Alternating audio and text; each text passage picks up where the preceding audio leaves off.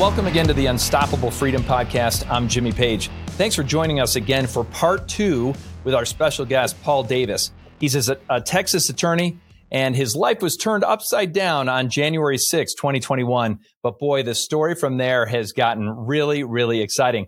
Hey, Paul, thanks for joining us again for part two. Thanks, Jimmy. It's good to be here. You bet. Okay, so we left the first session talking about how you you came out, you lost your job, you had a number of circumstances that weren't going your way. You felt God specifically saying to you, Hey, I want you to start your own law firm. And then, of course, you began to build that. And your first clients were in, in the area of employment law, specifically related to the vaccine mandates, which is going to get us in trouble, by the way, on this podcast. So there we go. Um, but I'm, I'm, used to getting in trouble. oh, yeah, same here. I know. Join the club. Uh, the good news is you had some success early on. What what were the specific things that um, you were representing clients. What were the specific things that they were facing uh, that you helped them to to not lose their job in many cases?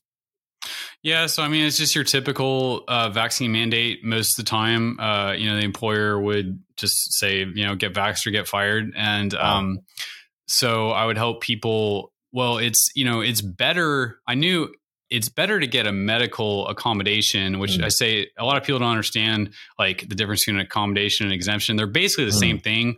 Like when you make a request for an accommodation to the employer, mm. you kind of have a discussion about what the accommodation is going to be. And in the case of a vaccine mandate, you would be requesting an exemption from the vaccine mandate. So that would be Perfect. that's kind of how those two words Perfect. work together.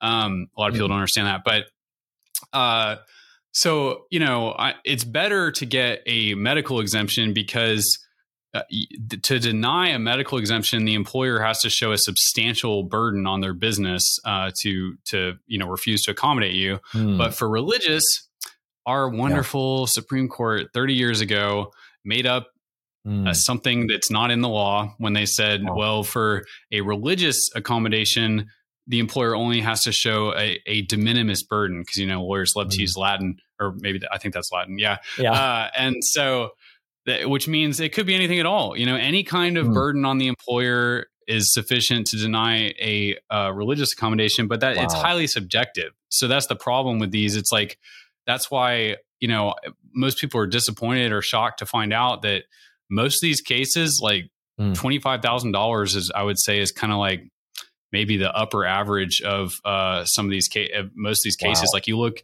nationwide like those big settlements that people like you know like there was like a $10 million settlement i think for a bunch mm. of healthcare workers in illinois yeah well each of them only got 25000 and Gosh. i can tell you from settlement negotiations and mediations that's that's pretty common wow um, and the reason for that is because it's they're very these cases are are just very uncertain. Um, mm-hmm. It depends a lot on what judge you get because there's a lot of discretion with that de minimis burden standard. Yeah, wow. And you know, I've I've dealt with people. We've kind of coordinated with nurses who lost their job around the mandates. We've dealt with a lot of kids uh, where schools, our, our college level, was mandating vaccines in order to allow kids back on campus. So we've got yeah. a, a, group of people that basically has virtually zero risk from the virus is now being mandated to get a medical treatment that you know we can debate well we we know the truth about the medical treatment and it was limiting their opportunity to have a college experience. It was preventing kids from competing on their college athletic teams. And yeah. you know, we were we were helping people submit those religious exemptions. Some of them worked, some of them didn't. Um, but boy, what an egregious time in America where you were being forced. You know, people would say, "Oh, you're not forced; you can go somewhere else." But essentially, they were forced, right? Forced, coerced, threatened. You're going to lose something if you don't do this which none of that it has any basis in um, the spirit of America for sure. And I think we're protected legally as well. But um, has that obviously we're getting some wins in this area now, right? We're we're mm-hmm. winning. Mm, yes. A lot of these mandates are going away. Is that essentially? Uh, are we past that period, or is this still part of the American landscape? Uh, it's very much still part of the American landscape. I mean, you know to i think the original question you asked me on the last uh, when i was answering was you know what what would i what would we do to get people an exemption so yes. you know you really had for these employers you have to show i mean you got to show a sincerely held religious belief mm. a lot of people made the mistake of saying uh, you know well it's all about the aborted fetal cells and I knew that was going to be a bad Mm. deal because uh, that just opens up a whole new can of worms. Because then the employer's going to be like, well, you know, what other do you? Here's a whole laundry list of products that were developed using aborted Wow. fetal stem cells. Do you use any of these Wow. products? You know, and that's Wow. just a trap. And then of course, I thought, well, at some point maybe they'll come out with something that isn't you know developed using aborted fetal stem cells, Yep. and then that whole argument goes away. So I just was like, you know, you don't want to put yourself in that situation. Mm. And it was kind of frustrating me because they were like a bunch of lay people around the country saying things like that. And I was like, no, Yeah. don't listen to that person. like, Right. or, or they Right. would say, or they would tell the employee, like, you don't have to answer any of their questions. Like, it is Mm. your private religious right. And that, that sounds right, but that's Right. not true. Like, you actually Wow. do have to answer some of the like reasonable inquiries from the employer. Mm. Um, and so a lot of people got in trouble uh, for, because they like I had clients come to me and be like, well, I, I watched, you know, I'm not going to call anybody out, but yeah. watch this person and um, they told me to do this and i'm like no no but um, Yep. yeah so i kind of was able to just articulate like the best thing for people Mm. to say if you're getting a religious accommodation is that you know if you're a christian or you know it applies in other faiths as well i had like some hindu clients Mm. um, i think who like i had some jewish clients i had some Mm. other um, just different kind of faiths i'd never Belief heard of actually Yeah. but uh, very specific stuff. Um, and it- you basically just need to say, look, I'm, I'm required to treat my body as a temple of the Holy Spirit. And it's, that requires me to do an analysis of whether this is going to be more harmful for my body than good. Like, do the risks outweigh the benefits? Mm. And, you know, for Christians, like, they clearly do. So yeah. that's kind of the, that's the basis for the whole thing. That's great. That's helpful because Yeah. this is not going away. A lot of college campuses are still requiring the shots or boosters, and this is still affecting people's opportunity. I, I remember with my son, my youngest son was graduating from Liberty University, uh, um, a Mm. great university in America. Yeah. Still believes in America and in faith in Christ in a, in a significant way. It's amazing. Um, but he felt like his opportunities coming out of college were limited because the corporate environments, uh, especially in the sport Yep. environment, was also requiring these treatments. And he was unwilling to do that. Obviously, the risks outweighed the benefits for him as well. Um, but thankfully, I think some of that has eased, and I think that a lot of those opportunities are opening up. But I, do, uh, like you, I don't think it's going away either. So it's good to know that their are attorneys still at the ready to help people fight those yeah, battles. It's there's definitely a lot of companies that still. I mean, I had a Yeah. client today who uh, was, you know, she, she her her her religious accommodation was not granted. She had a Mm, medical issue where she had to take leave, and now like six months later, the man the mandate of her employer is still in place, and it's just you see that all the time. I mean, it's Yep. it's like a lot of these companies just it's just Mhm. mind blowing. It's like I know. how much data do you need to see Oh, to, to know that these vaccines don't prevent transmission? Like that's not even Right. up for debate now. right. Like that's just it's literally just a propaganda talking point. There's no no Yes. data at all to support that. Yes. And if if the vaccines don't prevent transmission, then what legitimate non-discriminatory business purpose do you have or you know Yes. in the education setting there's no there's no legitimate purpose to it. Yes. And I do tyranny. believe exactly. And I do believe it has more to do with the bigger end game, which is to say that government has control over your health and medical decisions. And that is Yep. a hill that a lot of people are willing to die on. That's for sure. Oh yeah, yeah, absolutely, yeah. And I mean, Yeah. I could I can go to some more darker purposes, but I don't want to get you banned Yeah. on any platforms. So oh, thanks. Thank you. Appreciate that. We'll have to edit that out anyway. Yeah. Yeah. I understand that. Well, listen, you you know, like me, you believe that America has a, a special destiny. You know, I've heard you talk about it. You know that um, that uh, even in our founding, our founding documents, the writings, the words of our founders made America something special, and it was intertwined with a faith and with a deep seated belief that our rights are given by God, and the government's job is to protect those rights, and that's pretty much their job. Um, tell us about why you think America has a special destiny. Well, I actually, you know, it's funny. I gave a speech on this very topic on uh, Tuesday night. I, I didn't Mm. even know what I was going to speak about. I just sometimes I just like, you know, I like wrote my speech like an hour beforehand. I'm like, I'm going to talk about America's destiny and how communism is co-opted.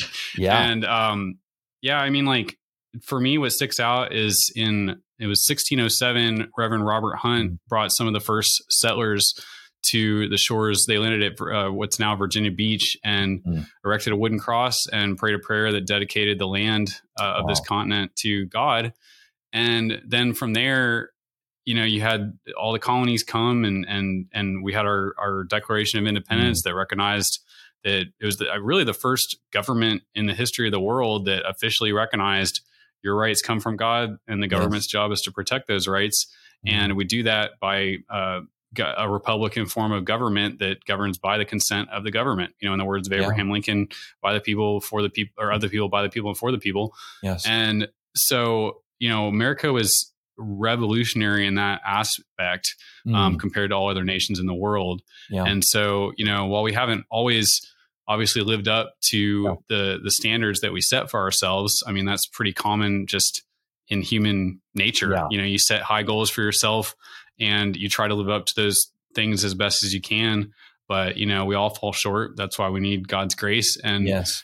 Uh, it's you know obviously America had a dark period with slavery, but that didn't really make us any different than most other countries in the world. I mean, yeah. almost every civilization had slavery at some point, and most were you know many cultures still still had yeah. slavery when America fought a civil war to end slavery. Yes. Um, and so uh, that concept's really yeah. lost on a lot of people um, that America is somehow unique in yeah. that aspect. And we're just not. You know, there's nothing that makes us especially evil. In fact, right. it's quite the opposite because exactly. we took it upon ourselves to fight a pretty bloody war to end the evil of slavery. Yes. So, um, you know, but that's yeah. now been used by the Marxists to foster yes. division in our country and to sow, um, you know, really to destabilize our country, destroy the family, destroy our education system. Yeah. Uh, just using that, you know, white guilt basically for for slavery yeah. to pit us against each other.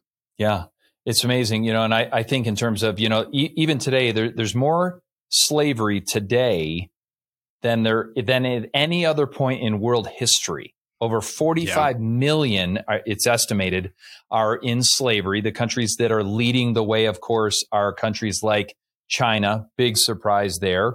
And they enslave yep. people based on their religious beliefs, which is very interesting what's happening now in America. We talk about Iran. We talk about um, North Korea, of course. Then you talk about the continent of Africa. Now, that's an interesting one.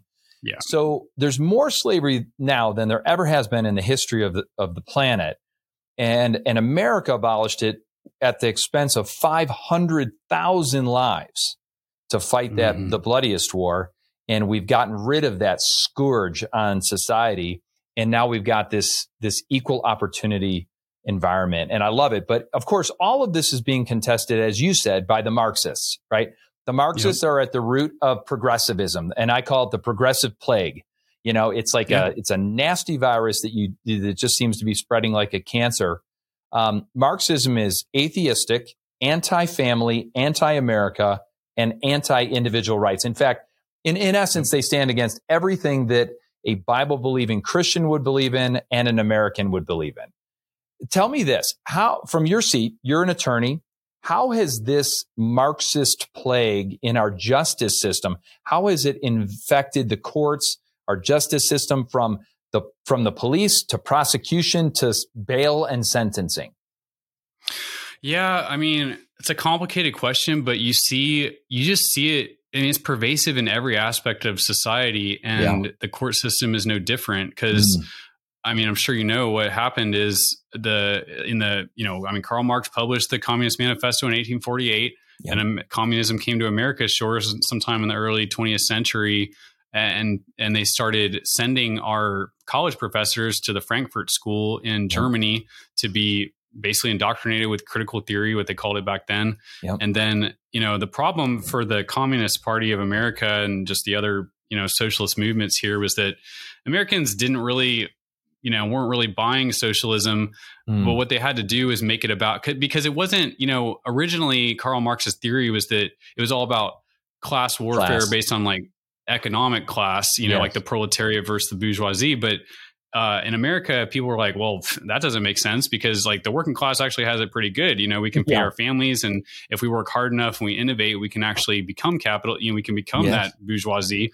We can yeah. become the business owner, the entrepreneur, and then. Mm. So what they had to do was make it about race, you know, yeah. and so that's how they separated us. Was well, your class is based on your race and that just really took root and then that that metastasized into now mm. like your sexual identity and all that all yes. that stuff and so it's just you know we had several generations now of college kids going to these liberal yeah. schools and having their heads their you know soft skulls full of filled with marxist mush and um yeah. and then they take that into what wherever they go into society so you have judges lawyers um mm-hmm. you know prosecutors i mean all, all across the yeah. board that have been indoctrinated into this way of thinking and it, it does affect their decisions. You know, yeah. I mean, that's just the reality of the situation. It's anti-American. I think, I think, the left leftists. I, I, don't even call it. They're not liberals. Yeah. Man, I would welcome I a liberal. Leftist, yeah. I'd welcome a liberal into the conversation because they actually they actually are clear thinkers. Generally speaking, we're talking about a total radical leftist ideology. And you know that George yep. Soros and others are at the root of funding all of these people to get elected and get in these positions as attorney generals and all these other things. And the problem with this, of course, is then we have the bail reform. So you can have a violent, um, ar- you could be arrested for a violent crime, and because of the social justice nonsense, you can be set free that afternoon without bail. In in New York, the state of New York, New York City, you can be you can be let out that same day to go reoffend. And it's insane. I think about that and how that has infected our court system. And then I think about Texas. We've got a guy who's defending his personal property. He uh, kills a trespasser who was threatening him on his property. And he had, a, I think it was a $100,000 bail or some outrageous amount of money for bail. And I think about that. That dichotomy shows you that now people are not treated the same under the law. And I think it's because of this Marxist infection in our legal system. Is that is that what you see? Yeah. I think that's accurate. I mean, it's the same model that they used uh, to take over Venezuela, uh, and it's called anarcho fascism. Uh, they, you know, it's where where the idea where the criminals are like exalted in society, and the, the law abiding citizens become the criminals. So if you, you know, defend yourself, if you defend your property, you're the criminal. And the idea in Marxism is that well, you know, you, you that's not really yours to defend. You know, in the yes. words of Barack Obama, you didn't build that, right? Uh, and so right. this is it's it's just collectivism, which is mm. you know a, a Marxist uh, philosophy, and it's just yeah. you know we're all part of this great collective. Nobody uh, has any in, individual rights or ownership, mm. and so how dare you you know defend your own life or your property? Yeah. You know, you're yeah. the criminal. These this person that attacked you, they they had a rough childhood and they were right. you know the wrong yeah, they, they're not this like privileged white person. They didn't have white privilege, so therefore they have the right to break the law and yeah. assault you, you know, and take yeah. your property. And it's just, it's just yeah, it, it has infected all of our, uh, you know, all aspects of our legal system, and especially in jurisdictions where uh, George Soros funded DAs are are elected. Yeah. I mean, yeah. it's, it's outrageous. well, one of the things that, uh, man, I totally agree, and it does concern me, of course, because you know, without law and order without consequences for criminal behavior, it's going to create chaos. And that is exactly what Marxism does. Marxism yep. wants chaos so that the That's government the then can yep. come in and, and steal a, uh, our constitutional rights. So, um, That's the one exact of the concept. Yep. I love about you is that you you've gone toe to toe with Facebook. Okay, so this yeah, yeah. now this again we're out on a limb here a little bit, but this makes me really really happy because I've experienced the censorship you have experienced the censorship, the silencing, the shadow banning, insert the thing. Um, tell us about about that fight and tell us mm-hmm. about where where that sits right now. Are you winning? Have you won? I think we're winning. Yeah, um, it remains to be seen because we haven't gotten any rulings from the court. But I, you know, I mean, I'm a little bit biased, but I think that my briefing is is better than theirs, um, despite the fact that they have 23 attorneys on one. It's like me, literally like 23 on one. Unbelievable. Um, this is so, David and Goliath, Paul. This is David and Goliath. Let's go. Yeah, that it is. It really is. So, uh, yeah, it all started when so Texas passed a law against censorship in December of 2021. Mm. Then in February 2021, I noticed that Chad Prather, who is running for governor down here, he's a Blaze TV host and a pretty popular entertainer. Mm. With you know, he had like I think five million followers on Facebook at wow. the time. Got his, I mean, they shut down his Facebook account uh, a week before the election, and I just I was like, well, that isn't right. And then mm. uh, I actually kind of thought I kind of thought Greg Abbott might have been a little bit behind it because, um, mm. you know, I mean, he was running against, they were running against each other, and it's not like Chad really had a realistic chance, but right. um, at least he was calling Abbott out for, you know, his failings in failing conservatives in Texas. But, you know, I thought, I thought it was shady because mm. I knew that Abbott had been talking with, like, it had recently been disclosed that Abbott uh, was bringing a Facebook facility to Texas and was trying to create more jobs, like working with Facebook. So, wow, um, wow. I kind of figured, well, they don't. Facebook doesn't like Chad calling Abbott out, so maybe that's why they restrict him. I don't know. That's all conjecture, but you Amazing. know, it's not based on nothing. So, uh, yeah. we've. But so I looked at this law and and uh, I got in touch with his campaign. I had known Chad personally. I knew his campaign manager personally, and mm-hmm. so uh, they were like, yeah, by all means. So I, on a Thursday before the election, I, I filed the lawsuit and we are in court against Facebook the next day in a temporary restraining order hearing. And we got, we got a TRO and they were forced to lift the restrictions and that felt pretty good. Wow. And, uh, then we, we ended up losing the case after that. Chad didn't want to appeal it. Mm. What happened was, uh, Facebook has a forum selection clause you have to sign, or you know, when you acknowledge the user terms mm. that says you can only sue them in California and the Texas law is a little bit unclear on that point. Like there's a mm. provision that seems to indicate that that sort of thing wouldn't be enforceable, but it's not as explicit as I would like it to be. Uh, um, so it leaves it leaves room for for Facebook to argue that you can't sue them in Texas, you have to sue them in California. Mm. Um, which I I would say, you know, there's no way the intent of the legislature was for Texas anti censorship cases to be litigated in, in San California. Francisco, California. Yeah. That's just that would that would effectively gut the law. Like it would right. have no. You're not going to win a case in San Francisco. Exactly. Um, and so Chad didn't want to appeal that issue, so we just let it go. And then I got shadow banned pretty bad. Well, I got kicked off TikTok um, mm. sometime in like June, I think. I had like 170,000 followers. I think I got kicked off because I was telling people how to fight back against vaccine mandates, and of course, of course you can't have that course. And then I'm sure they didn't like that, you know, video of me serving the school board uh, with a, you know, president with a with a lawsuit either. Like, but this guy's dangerous. Yeah, yeah. It's like, yeah. So I mean, that was it was just it's a really horrible feeling yeah. to lose that many followers because you're used to like, you know, it's like I work hard to create content that helps people, and yes. it just it's a great feeling to get your voice out there. And then when you just you get deplatformed, it's a horrible feeling. And so yes that happened, and then Instagram started shadow banning me, and so I just had enough. And then uh, then Texas Nationalist Movement, which is a group that is advocating because our federal government has gotten so oppressive, they're advocating to put a referendum on the ballot for Texans to be able to vote as to whether we want to even remain uh, to be part of the United States or become our own independent wow. nation again. Wow. And apparently that's going to be uh, proposed in this legislative session. So we'll see how that vote goes. But um, amazing. You know, amazing. a poll came out this summer that 66% of Texans who are likely voters would vote in favor of withdrawing from the United States. So it's what not, percentage? It's not uh, 66% of oh those uh, of likely voters polled. Yeah. That's amazing. I can't remember who did the poll. I'll have to look does, it up. But um, does, that surprise mm-hmm. you even a little bit though? I mean, that's uh no. That's kind I mean, of, I would think go ahead. No, I was just going to say, you know, we kind of think of Texas as y'all think you're your own country anyway. So, you know, yeah, it's just a formality yeah. at this point. That is the attitude down here. I mean, the yeah. way Texit, you know, we call it Texit, uh, you know, kind of like Brexit.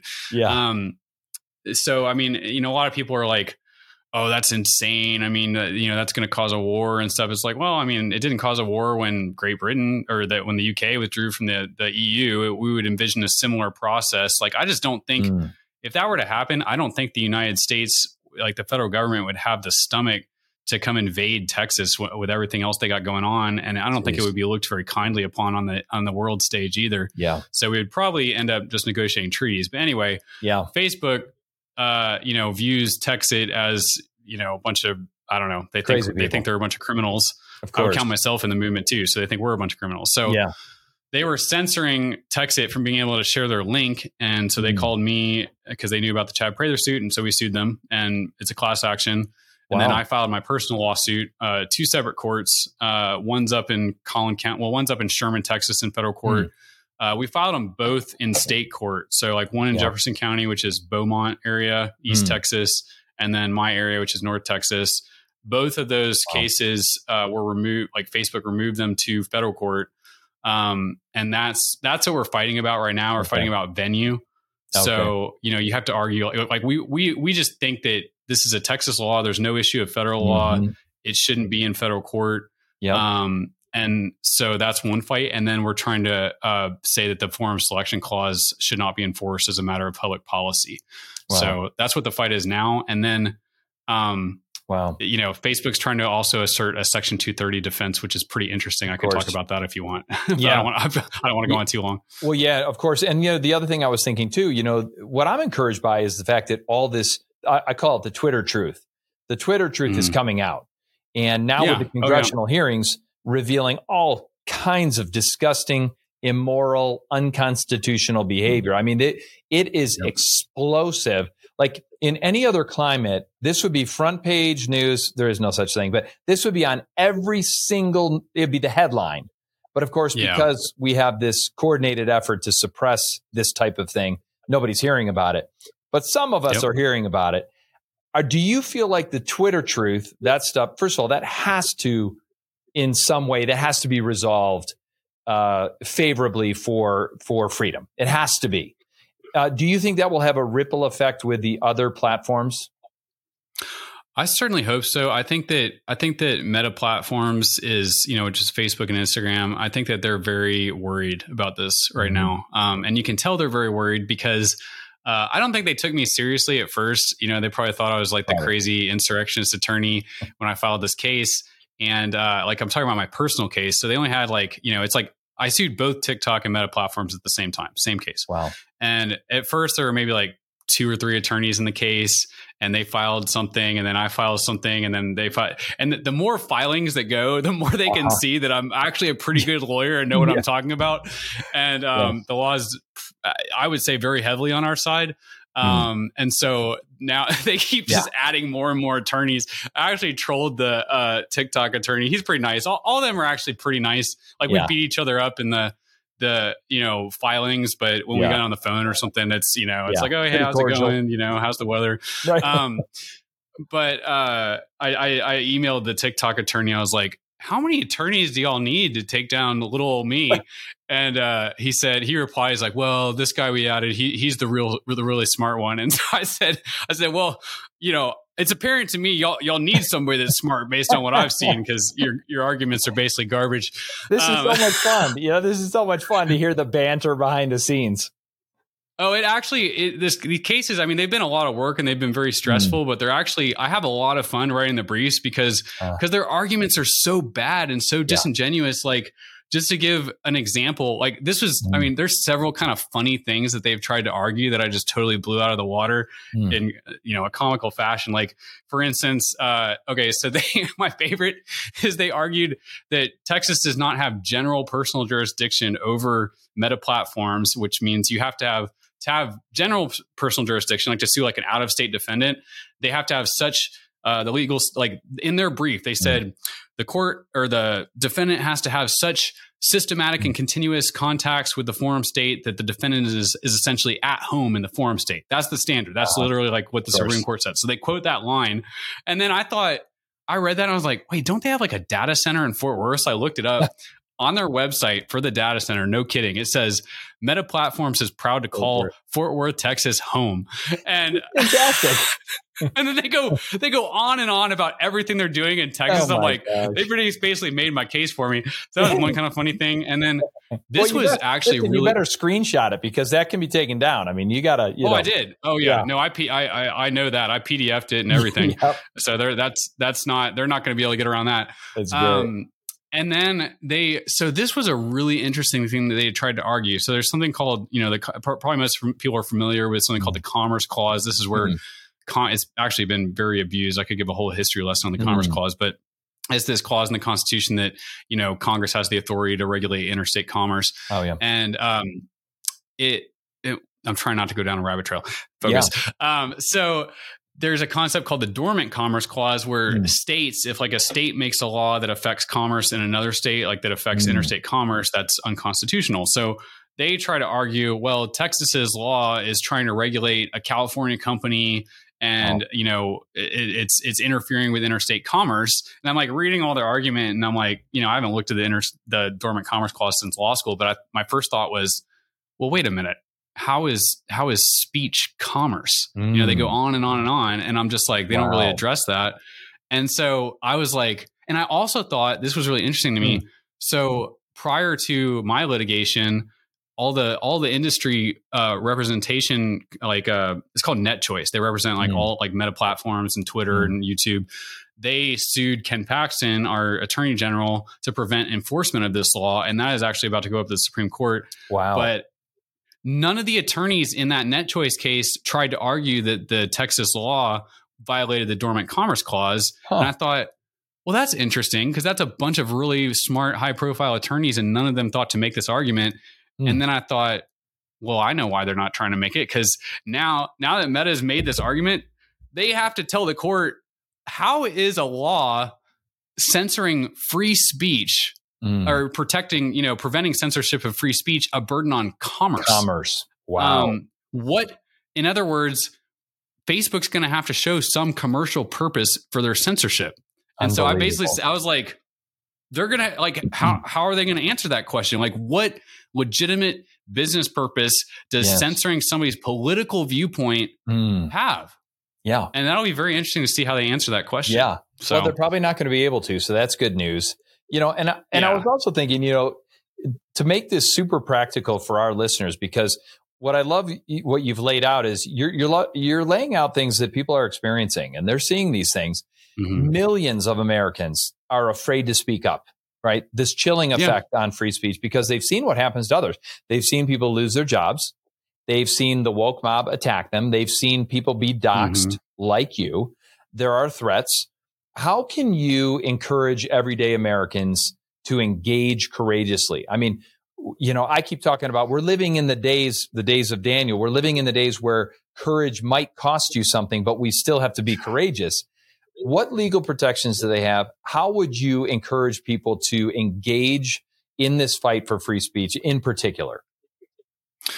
Well, yeah, I mean, I think the first part would be being confident in what your rights are, um, mm. which I'm trying to. I actually, um, you know, one problem that we have is that there just are not enough conservative attorneys to go around. So, mm, yeah, I get I mean, I have to turn down tons of oh. tons of work all the time because yep. I don't I don't have the capacity to do it, yep. um, or people don't have the funds to pay, which is a just a sad reality. Yeah. And so I'm trying to do something that I'm calling class action patriots, where it's going to be like an online community That's where great. people can go just to mm. learn about their rights. Like, what are where, where is the line as far as I free speech that. goes? Yeah. Because like you know, as an attorney, I didn't even, I was surprised to learn actually, you know, in the last segment, um, you know, mm. in the first half, we talked about. My lawsuit against the school board. Yeah. You know, I didn't even know it is legal under Supreme Court precedent mm. for a school board like that to ban science people from bringing in science um, to ban people from like speaking like they can they can pretty much impose almost whatever restriction they want on people. They can't like totally keep people from talking, but they like like McKinney uh, hmm. ISD said you can only talk for one minute in public comment, and that's legal. Um, and most people don't know that. Um, it shouldn't be legal, but that's yeah. what our Supreme Court has said. Yeah. So, well, and that's one I of the areas. Just, so I love this idea. So what did you call it? The this kind of forum that oh, you're going to create? Cl- class action patriots. I love yeah. this because then you can put the things I think that I'm hearing the most from people are the medical mandates that are effect- negatively affecting their kids, their opportunities, their jobs.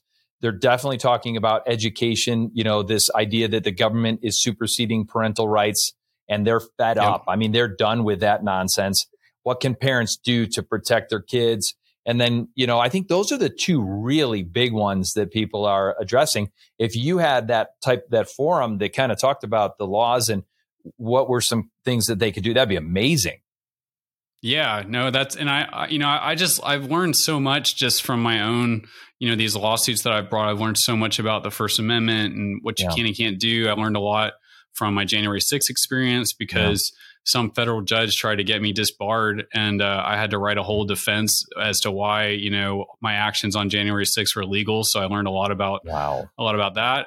Um, and so you know, I think. Wow I would say just yeah just knowing like where the line is like what you can and can't mm-hmm. do because a lot of people get in a situation where they're confronted by the police and all of a sudden they're just like well i don't know what my rights are you know right. in this situation. So i think that's that's the first thing is just being aware but you have to also understand that we are we are living under a tyrannical government right now yes. and they are not following the constitution and they don't seem to have any qualms about that. So you need to be prepared to you know you're, you, if you're going to take a stand like you are going to be persecuted yeah. and i mean jesus guaranteed that we would be persecuted yeah. in the bible and it's it's scary to think about but yeah. i mean i just i i just think you know like the bible says that god will give you um you know paraphrasing but you know all, so, what the part where he's like you know uh, all grace will abound to you for every every circumstance you know i mean there's that that theme is repeated throughout the bible that god will give you grace when you need it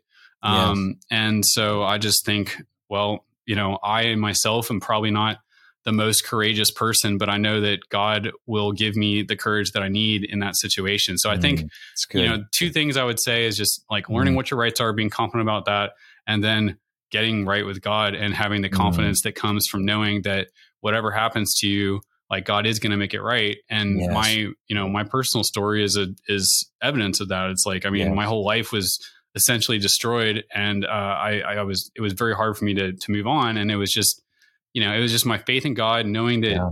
He has a plan, and like mm if you're not dead, your story is not over, and yes. God is going to do something with your life, you know, and, yes. and if nothing else, you know, mm we have the confidence that we're going to spend eternity with Jesus yes. and there could be nothing better than that. So we, we should not fear death, you know, and, um, you know, what's, what's the worst that can happen? because it's like compared to spending eternity in heaven, like it's really not whatever you're going to have to go through is really not going to be that bad compared to that. Yes, that's right. Well, that that's a great way. Hey, thanks for encouraging us at the end here. I think it is important to say you've been through a lot, but God has been faithful and he's turned that that really challenging time into an opportunity to bless a lot of people. So, Paul, super thankful for you. Thankful for our, our new friendship. thankful for that we're on yeah. the same side of this fight for liberty, man. I really appreciate you. Absolutely. Absolutely. Thank you so much for having me on. Yeah, I really appreciate it.